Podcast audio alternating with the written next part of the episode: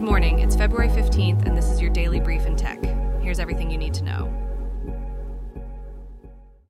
In a bold move, Meta CEO Mark Zuckerberg has declared the Oculus Quest's superiority over Apple's Vision Pro, marking a new chapter in the VR rivalry between these tech behemoths.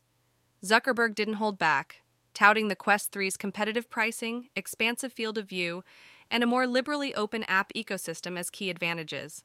He also highlighted the device's precision gaming controllers and its capability to stream Xbox games from the cloud, though, interestingly, he steered clear of mentioning the metaverse, signaling perhaps a strategic pivot or reassessment of Meta's virtual world ambitions.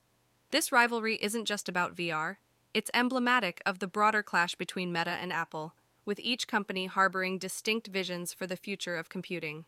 Despite the Vision Pro's strong market entry, Meta's Quest line remains the dominant force in the VR headset market, commanding over 75% of the market share in 2022. Yet, it's not all smooth sailing for Meta. The company's Reality Labs division, the spearhead of its VR efforts, is bleeding financially, with significant operating losses reported and an expectation of further financial downturns in 2024.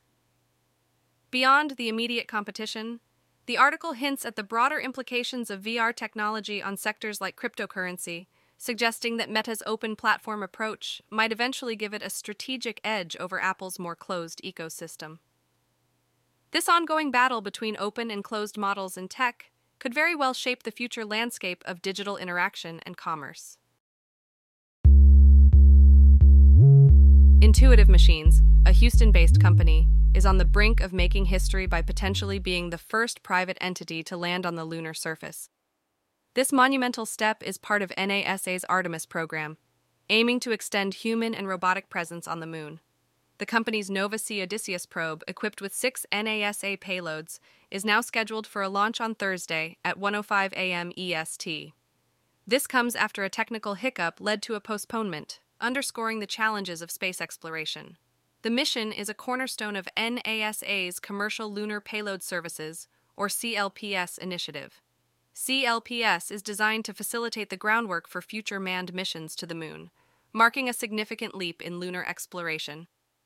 Intuitive Machines is navigating a competitive landscape with Astrobotic Technology and Firefly Aerospace as its main competitors. Astrobotic Technology recently faced a setback with a failed lunar landing attempt while Firefly Aerospace is gearing up for its own lunar mission in 2024. Despite these challenges, the successful moon landings by other countries have blazed a trail for private companies. This development underscores a new era where private enterprises are pivotal in advancing lunar exploration. Sony's latest financial report has delivered some eye opening figures, showing a robust 20% increase in overall sales, with the PlayStation division specifically seeing a 23% surge. However, it's not all smooth sailing for the tech giant, as it revises its PlayStation 5 sales target down from 25 million to 21 million units for the upcoming fiscal year. This adjustment comes alongside the announcement that Sony will cease production of the original PS5 model, turning its focus entirely to the slim version. Despite the PS5's impressive sales of 54.7 million units since its November 2020 launch, Sony is bracing for a decline in both hardware and software sales. Chairman Hiroki Totoki is calling for PlayStation Studios to sharpen their business skills, highlighting the need for better financial management and development schedules.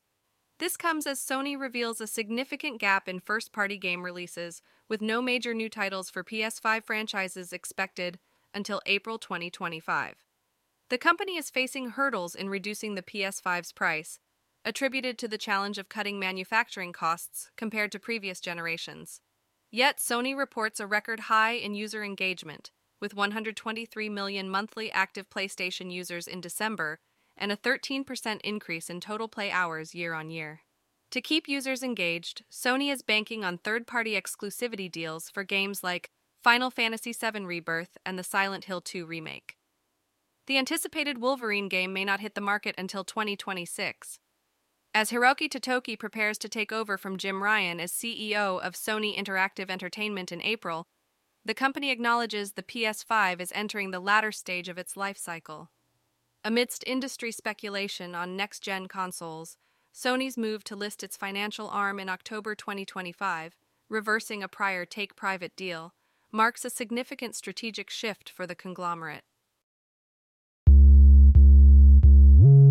In a groundbreaking collaboration, Microsoft and OpenAI have joined forces to tackle the challenge of malicious, AI driven cyber activities conducted by state affiliated actors from countries like China, Iran, North Korea, and Russia.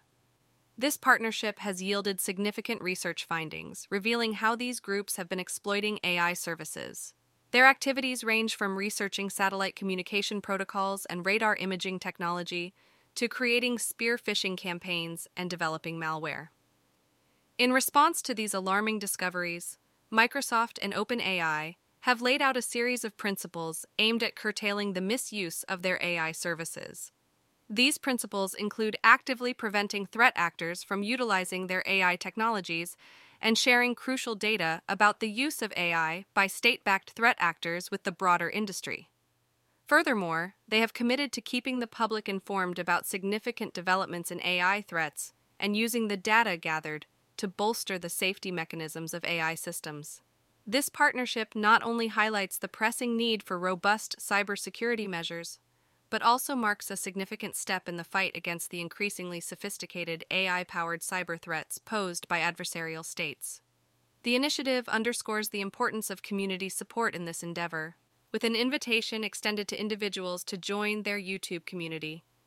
This move showcases the value of their partnership and their dedication to providing free, deep, and relevant content on this critical issue.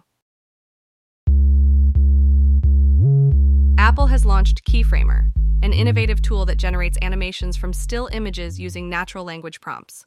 This tool is powered by GPT 4, enabling detailed customization in the animation creation process, showcasing a major advancement in AI's role in creativity. CEO Tim Cook teases future integration of generative AI in Apple products, with significant enhancements expected at the Worldwide Developers Conference, or WWDC 2024 iOS 18 is anticipated to bring generative AI features to iPhone and iPad, signaling a transformative direction for Apple's ecosystem.